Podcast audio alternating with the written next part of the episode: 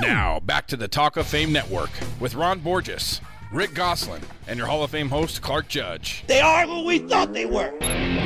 On Yahoo Sports Radio. Well, our first guest is a Hall of Fame finalist, which is nothing new because he's been a Hall of Fame finalist five times. I'm talking about linebacker Kevin Greene, who ranks third on the career sack list with 160 and is one of only three players, three, to produce 10 or more sacks in 10 different seasons. Kevin's not only back with the Hall of Fame board of selectors, he's back with us, making his second appearance on this show. Kevin, first of all, welcome back and congratulations on making it as a Good. finalist again. Yep, yep. Good deal. Thank you for having me. Well, thank you for being here. Listen, I know we spoke to you after you failed to make the last cut in 2015 and you were understandably disappointed. We get that. But how much have you thought about the Hall and your chances in the year since then? You know, I I've thought about it. Uh, you know, I try to, I have tried to kind of move on from that moment uh, last year and carry on with your life. That's one thing you can do, you know. And uh, but I I've thought about it, you know, and uh, and I think, you know, I'm just I'll just be patient. I'll just quietly, you know, be patient and uh, and and wait my time. So that's all I can do. Yeah, Kevin. Ironically, Tim Brown last year was uh, elected after his sixth year as a finalist, and he said uh, he said I had to remind myself to be patient, and he said he thought that Kevin Greene should be the next guy put in this in uh, in in Canton.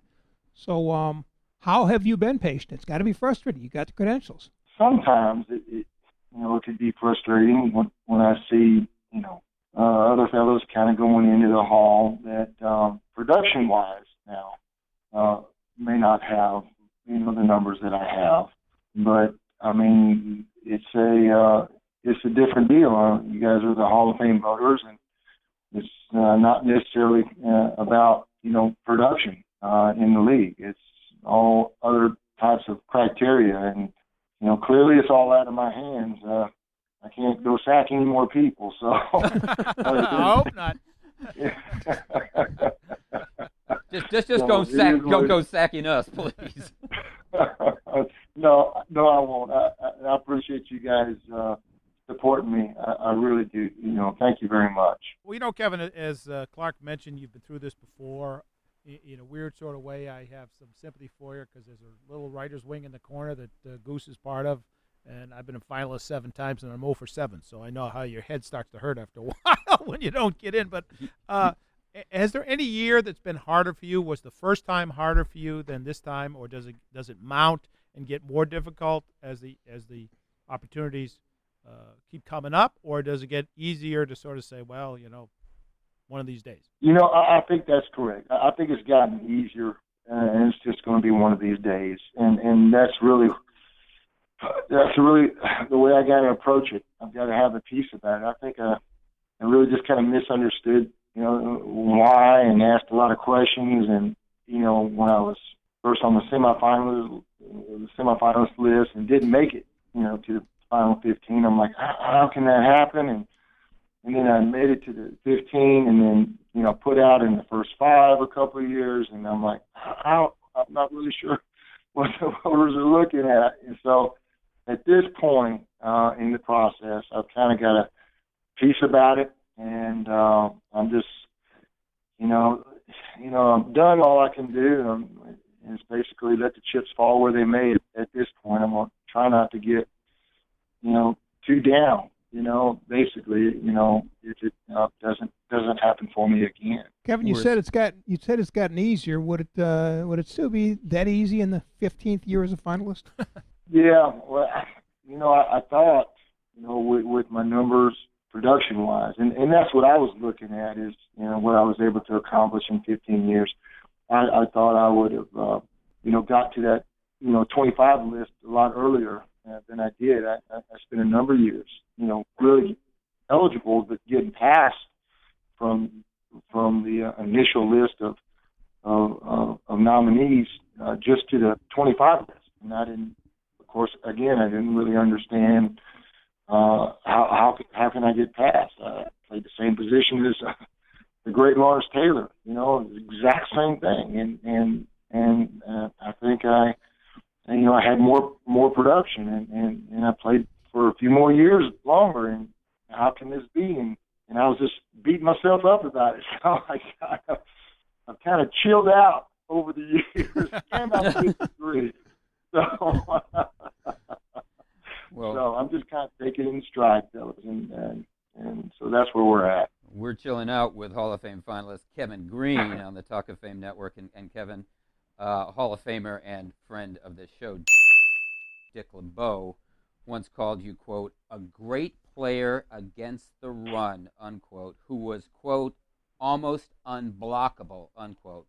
Now, because this is going to come up again in the room, and I'm talking about the selectors, the 46 of us who meet that Saturday before the Super Bowl, would you please, please put to rest this talk of, okay, he was a great pass rusher, but he was a one trick pony?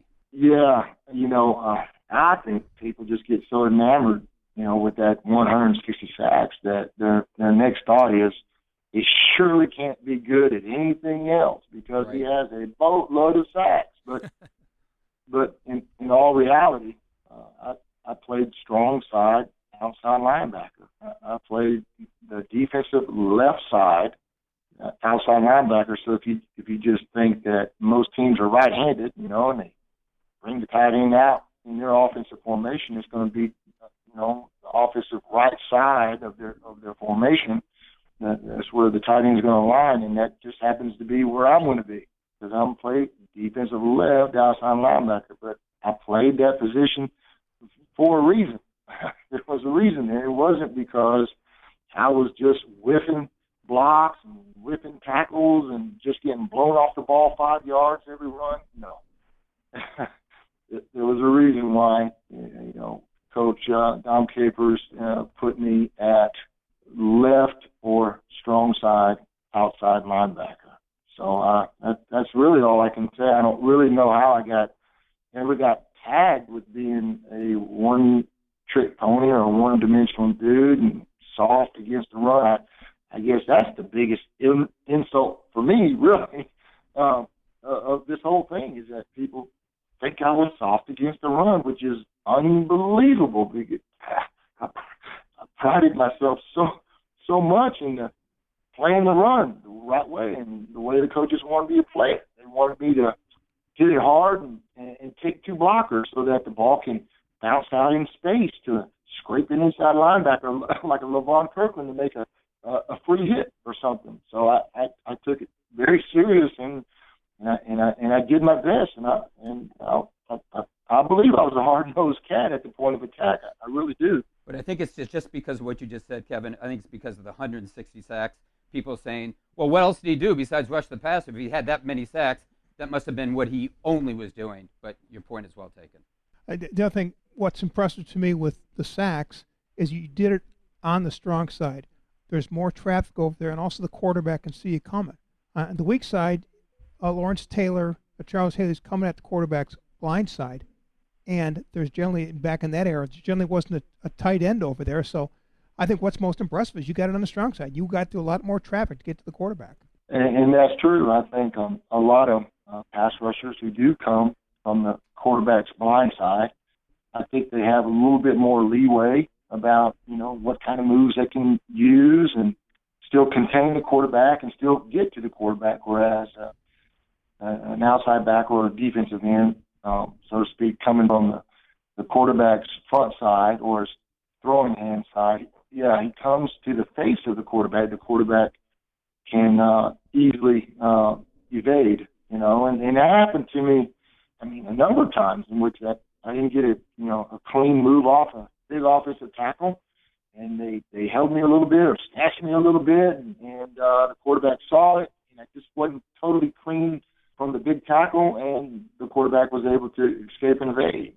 So it was uh, it was difficult, and uh, uh, so you know I just tried to do the best best that I could do, and uh, and keep him in the pocket at, at the same time. You know, make a move at the right time, and and, and make that sack. Hey, Kevin, we've got to go to commercial, but can you stay with us? Absolutely. Great. When we return, we'll hear more from Hall of Fame finalist Kevin Greene. You're listening to the Talk of Fame Network.